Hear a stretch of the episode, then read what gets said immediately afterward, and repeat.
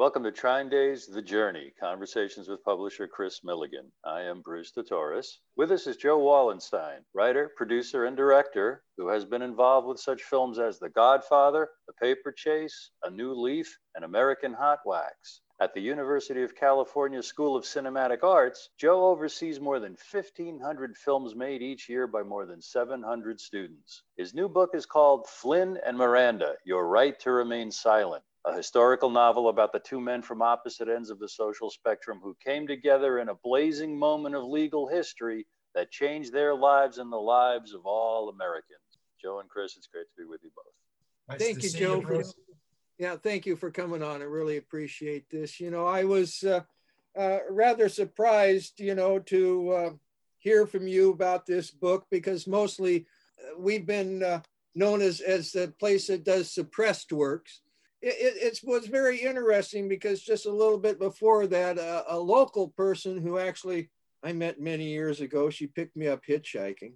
And uh, she was involved with the movie Animal House here and, and other things. And she approached me about a book. And then all of a sudden, I, I got uh, contacted from uh, some other people down in LA. They wanted to do a book. And because of them, you contacted me and other people. And I, I think it's uh, very good you know, I've had some very uh, interesting experiences uh, with Hollywood. Put it this way, I've had a bunch of people trying to make movies out of some of my books, and they get stopped all the time. What what's it like in Hollywood trying to make a movie? Well, in the Hollywood that I come through, it's driven by you have to have A-list actors, A-list director. It's, uh, the game is played at a very high level. Something we don't teach at USC, but we should, is the concept of other people's money, OPM, right? Money predominates. But the good news, and the good news, and why the future is bright for you, Kris, is uh, content is king. It's not easy to get projects made because they cost so much, the stakes are so high. But uh, time and technology have and are changing. And projects get made now that in the 80s and 90s would never have seen the light of day. Right, right. Every every day it gets cheaper to make a movie, and every day there's more places to place it. That's correct. That's well, correct. I had a couple experiences. One was uh, this gentleman had produced a book in in uh, Europe, a true story of the Bilderberg Group, and it just it, it exploded. You know, was selling millions of copies, and so uh, they got a, a, good agent, and the agent, when he did the deal, he also uh, got a Hollywood movie. Okay, and and part of the deal for the Hollywood movie, they they had to have an English uh, book, and so the author contacted me. We got an English book, and I was down there in uh, Beverly Hills at the Four Seasons. Okay, with the two guys that owned uh, the Terminator franchise. Oh, okay. Nice. So I was sitting there uh, with them at the Four Seasons, and definitely glad that I wasn't picking up the bill because uh, my salad was like thirty dollars, you know. and I told him, I says, you know, you might have some problems uh, politically with this, you know, true story of the Bilderberg Group, and they said, oh, won't make any difference. As soon as we, you know, get Terminator uh, 4 out and then we've got the money from the video game, we'll have enough money in our bucket. It won't make any difference, you know? And I say, okay. And it was very interesting. They got to Madrid, where the author of the true story, the Bilderberg, was, and they announced a $126 million blockbuster movie on the true story of the Bilderberg group. Well, within 30 days, that company that signed that contract was bankrupt, you know, and the, the, the, the contract was void. And then I went, went out on, you know, some blogs out there in Hollywood and, and there was notes like, well, we really don't understand what happened.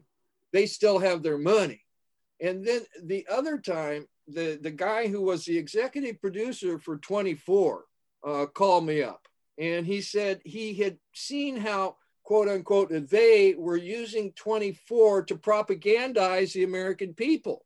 And, and he, he started looking around for real books and he found some of ours.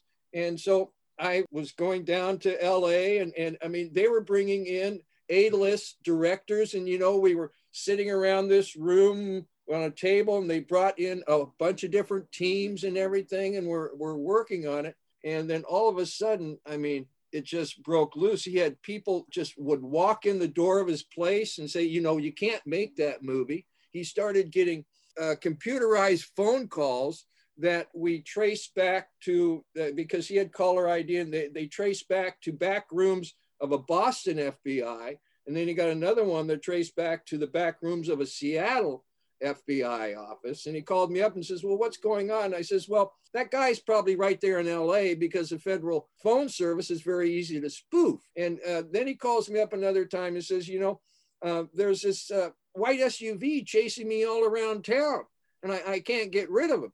And this guy was in a Ferrari. And I said, Well, but they kept going on. Another time he called me up and they had to uh, completely redo all their financial stuff and, and but they they kept uh, you know uh, soldiering on, and then finally he calls me up one time and says, you know, my wife. I said I've got. To, he says I've got to go on a sabbatical, and I says what's up? And he says, well, his wife got met on a street corner, and this guy told his wife, he says, you know, we're going to kill your husband if he doesn't stop what he's doing, and you too. What are your children going to do?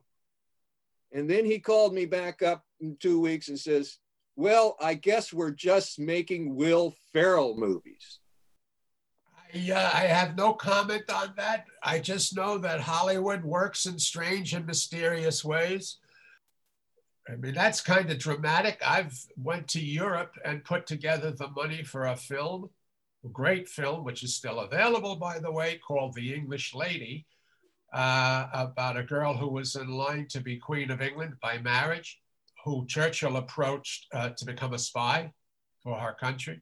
And we put the money together in Europe. And we were over there and we were scouting and we went to England and France and uh, Austria and Germany and Hungary and, and woke up one morning and the Germans' money decided, ah, we don't want to do another Nazis are bad guy movies. And they pulled the money. And it was like pulling a, a thread on a sweater when the Germans went, the Italians went. When the Italians went, the French went. By the time we came home from the trip, all we had was the bill for the trip. so, I mean, uh, money is, uh, it's a good thing and it's also corrosive. People fight and die over it. They lie about it. They use it for nefarious purposes. For me, coming into the film business, I'm not that Machiavellian and I'm not that clever. I just want to make the movie. You know what I mean? Uh, what makes me laugh that uh, you say you were lucky you didn't uh, pick up the tab at the Four Seasons. I've been in those meetings where I did pick up the tab. And it's always two guys in the real estate business who are coming into town from Memphis in two weeks. I don't know what happens to these guys, but they never make it out of Memphis. But uh, so I, I, know the uh, pain of expectation. Let me put it that way the agony of expectation. Well, you know, before we get into Flynn and Miranda, because I, I do want to talk about that, but you are in a interesting position in that you're at USC and you're a teacher, a mentor to people learning about, you know, how the world works and everything. And so how is it with, you know, teaching these kids and, and are you hopeful about the future? What, what does this bring to you? I've observed three things at USC. They're very smart. They're very uh, talented. Some, not all, are very entitled. But what they all have is youthful enthusiasm. I once knew a guy who called up CBS. He had a, a small studio in Houston. He, he got the president on the phone. He said, I'm coming up to sell you two projects. He flew to LA. He met with the CBS, and CBS bought both his projects. When I met him, I said, how, how the heck can you do that? You can't do that. He says, yeah. He said, I didn't know I couldn't do that. so what these kids have is uh, they don't know what they can't do. They think they could do everything, and some of them will. What's the most interesting project you've seen your your your students do? Uh, well, the one I liked the best recently was a thing called Wolves. It was a, a senior class graduate project, and it's about uh, this uh, woman police officer. She drops her son off at school. She goes to work and they get a call that there's a jumper on the rooftop in Koreatown. And they go flying up there And sure enough, she's got to try and talk the kid off the roof. And at some point, the kid says, I've been bullied and I don't want to live, and it's, my life is miserable, and these kids make my life miserable. And he shows the police officer a video, and his main tormentor is her son. And she's shocked and she looks back and he jumps, the kid jumps. So she knows that her child is the cause of this other child's death. And uh, at the end of the day, she has to go pick her kid up from school. She doesn't know what to do. And what's what I thought was brilliant about the ending is it doesn't resolve easily. She doesn't forgive him. She doesn't hate him. You don't know. All you know is that her life will never be the same. Uh, that's the one that caught my attention. Now, here's a great exercise in never judging the book by its cover. There was a young guy uh, when I was some years ago. I'd see him coming down the hall in his tank top t-shirt and his dreadlocks, big African American. And I used to think, and this is probably my bad, I used to think, he looks like a gangbanger. What is he doing here at USC? Well, in the classic, classic case of never judge the book by its cover, kid turned out to be wildly talented, sweet as sugar, and now the whole industry knows him as Ryan Coogler. And he's everything we wanted. He knows how to collaborate, he knows how to listen, he's inclusive. The kids want to work with him, they loved him. So uh, I've had my consciousness raised uh, at USC. We make a lot of films. A lot of them are just uh, narcissistic ent- exercises, you know. But so we've made some pretty good, and, and a lot of our films win awards. They go to festivals all over the world. They win DGA awards.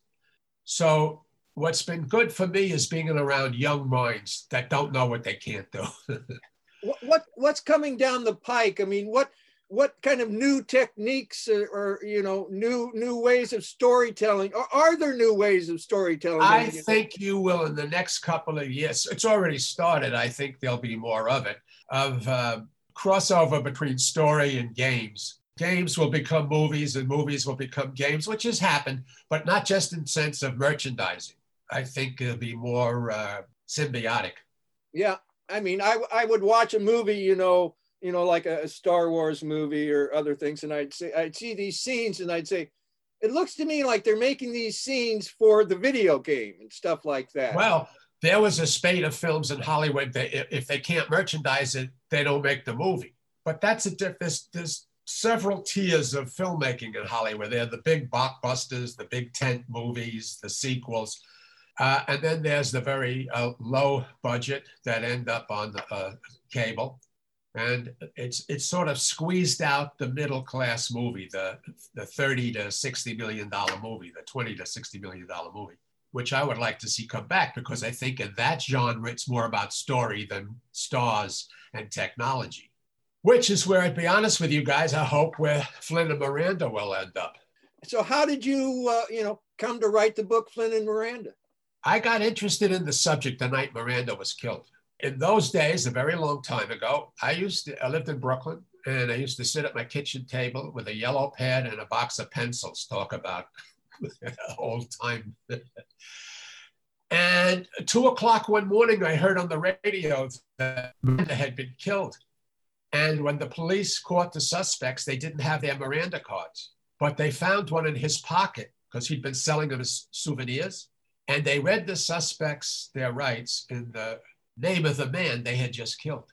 And I remember thinking, you know, if a writer just conjured that up, your, your, your eyes would roll and you go, come on. But that's really what happened. So My eyes did roll when I first read it. Yes. I, yeah, I get asked that. Come on, Joe, that really happened. I, that's what they, that's what it said on the radio, and that's what I was told by John Flynn. So yeah, I kind of believe it. And it, it just sparked my interest, and so I uh, I set out to learn as much as I could but uh, all I could I could find in the libraries were facts about the case. Uh, time went by, and I realized that anybody could do that, but not everybody could find their way to John Flynn because in my naivete, I thought it was easy. Well, it turned out not to be easy, and it took me a long time. I go through the Phoenix, Arizona phone book, and there is a law firm called Goldstein, Flynn, and Mason. And I say, Well, Flynn, okay, got a shot. So I pick up the phone and I call. The phone gets answered, and the guy goes, Flynn Goldstein, Philip Goldstein. And I go, I- am trying to find John Flynn. He goes, Oh, you're looking for John? Hold on, John. And he puts John Flynn on the phone. It was that easy. So I said, Mr. Flynn, and I did my thing, tell him why I want, said, would you meet with me? And he says, yeah, if you come down to Phoenix, I'll meet with you. So we went to Phoenix. And when I got there, we rented a car. We drove to what we thought was the correct address. So we go in, it's a Saturday morning, go in, place is deserted, two hallways, left and right. We go down the right hallway. There's one door open. I go in, and there's a guy, big guy, silver hair, great t shirt with the Teamster logo. Marine Corps tattoo. I said, I, I must have the wrong place. I'm looking for John Flynn. And he says, You found him. I couldn't believe it. So we go in, uh, we started to talk and we recorded. And I said to him, Man, you must have been asked about this case a thousand times. He goes, Oh, I was asked about this case a thousand times. He says, But Joe, you're the only guy I ever came and asked me about the price I paid. And I thought, wow, there's my hook. It's about him. I always thought it was about Miranda. It's about him. Miranda was a criminal. The Miranda decision was not about guilt or innocence, it was about fairness. And Flynn was fighting for fairness, and he paid a lot of dues. I then, two days after 9 11, and what can only be described as a surreal experience, I pitched it to Brad Pitt in the conference room of Brillstein Grey in a meeting set up by Sylvester Stallone. And in that meeting, Brad Pitt says, I love this. I want to do it. Because we, we pitched Flynn as this bigger than life, egotistical, tough guy, ex Marine, fighting for justice. Very, a lot of colors because he was an imperfect guy. Brad Pitt says, I love it. I want to do it. And we're downstairs getting our cars, and uh, Stallone turns to me and he says, uh, Well, there you go, kid. You got a movie. and I remember thinking to myself, Son, you're a long way from making this movie. It's Hollywood. The herd moves on. It didn't sell in 15 minutes. It was they were on to the next thing. So okay, and that was fun. That was fun to be in the game. So then I sat down and I wrote a script. And lo and behold, the script got optioned not once, but twice. Didn't get made for one reason or another. Some of the stuff you went through. Uh, and then um, I had a director fall in love with it, and he suddenly passed away. And I thought, my gosh, is this never going to happen? This is snake bit. This whole project is snake bit. But as I got older, I thought, when I'm no longer around, there ain't nobody going to be able to tell this story. So I'm going to write it as a as a novel, as a book. Well, I really appreciate you doing that because I really enjoyed the book. Flynn is a historical character. He didn't really set out to be one. Correct. You know? Why do you think the story hasn't been told, except by you? Well, first of all, uh, he died right after I met with him. I met with him on Labor Day, 1979. He died January. I was supposed to go back and have another meeting with him. And as time went by, a lot of his contemporaries passed from the scene. And I was the only one who could tell that story and the only one who, I don't want to say wired to Hollywood. That's a little grandiose. I'm not that deeply embedded. But I had that sensibility. I thought it would make an incredible movie you have these two very flawed guys from opposite, come from completely different worlds. And they changed the, you know, not by themselves, but they were part of, they lit the fuse that changed the legal system in this country. And I thought, how could nobody want to know that? Now, maybe I'm naive, right? Maybe nobody wants to know. They're more interested in dancing cats. Okay. But I think for people over 30, little dig at young people, uh, they do want to know. And history does matter. This is the rare story that works for both sides of the political aisles. It's a conservative construct embraced by the liberals. Ain't many of those now. I mean, we seem so divided as a country. This is a story that comes out, started in a very conservative community, Phoenix, Arizona, 1962, has been upheld by all the conservative Supreme Court justices, Warren Burger, William Rehnquist, John Roberts. I mean, they uh, chip away at Miranda, but it's never been under, overturned and it never will be. It made our system fairer. It changed the criminal uh, uh, system in this country. People don't say, I confessed, but I was coerced. And they go, oh, oh, okay. Well, he had a gun, a knife, and a machete, but he, he was coerced. He's gone out. Doesn't happen anymore. So, how many times do you get a chance to tell a story about an anti hero who did something really good for his country? And that's how I view Flynn. What surprised you the most when you were researching the story? What what amazed you the most? Uh, that I think it's understandable, but I think the police was so used to the way they operated that they couldn't see that Miranda was going to help their conviction rate because if they couldn't rely on the confession, they would turn their attention to more scientific corroborative information, facts, forensics, voice pathology, DNA.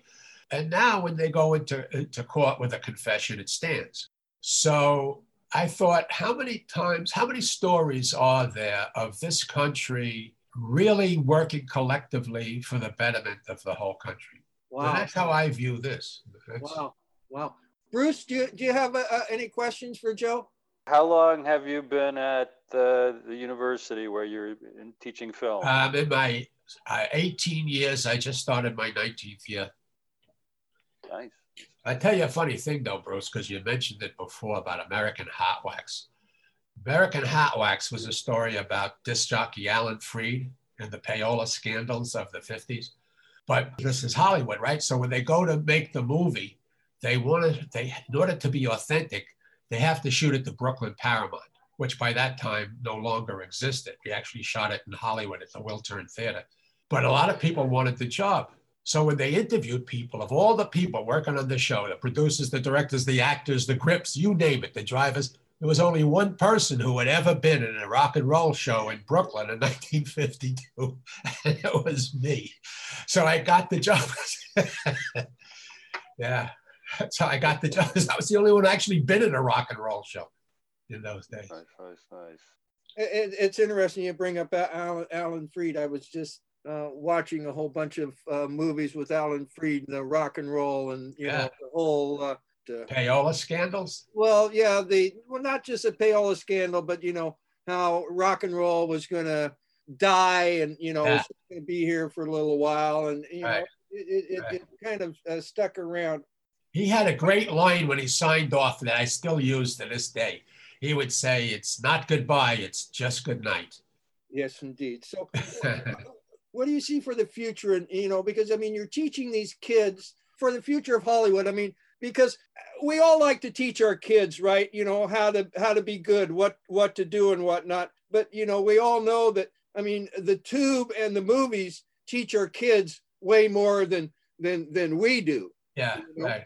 I mean, I, I get frustrated because, you know, it, it, seems that Hollywood only goes so far, you know, I mean, and sometimes you, you, you see some real enlightenment, you might want to uh, call it, some real uh, cinematic, what plays are about, you know, to, to bring people together, to, to make them think and, and, and all of that. But how many just, you know, cop shows, how many, you know, yeah, I was just going to say, Kris, like any artist, you, me, Bruce, any of the kids at school artists, you think it's about the ideas. We lose sight of the fact that it's a, a business. It's a business. And as H.L. Mencken once said, nobody ever went broke, underestimating the taste of the American public.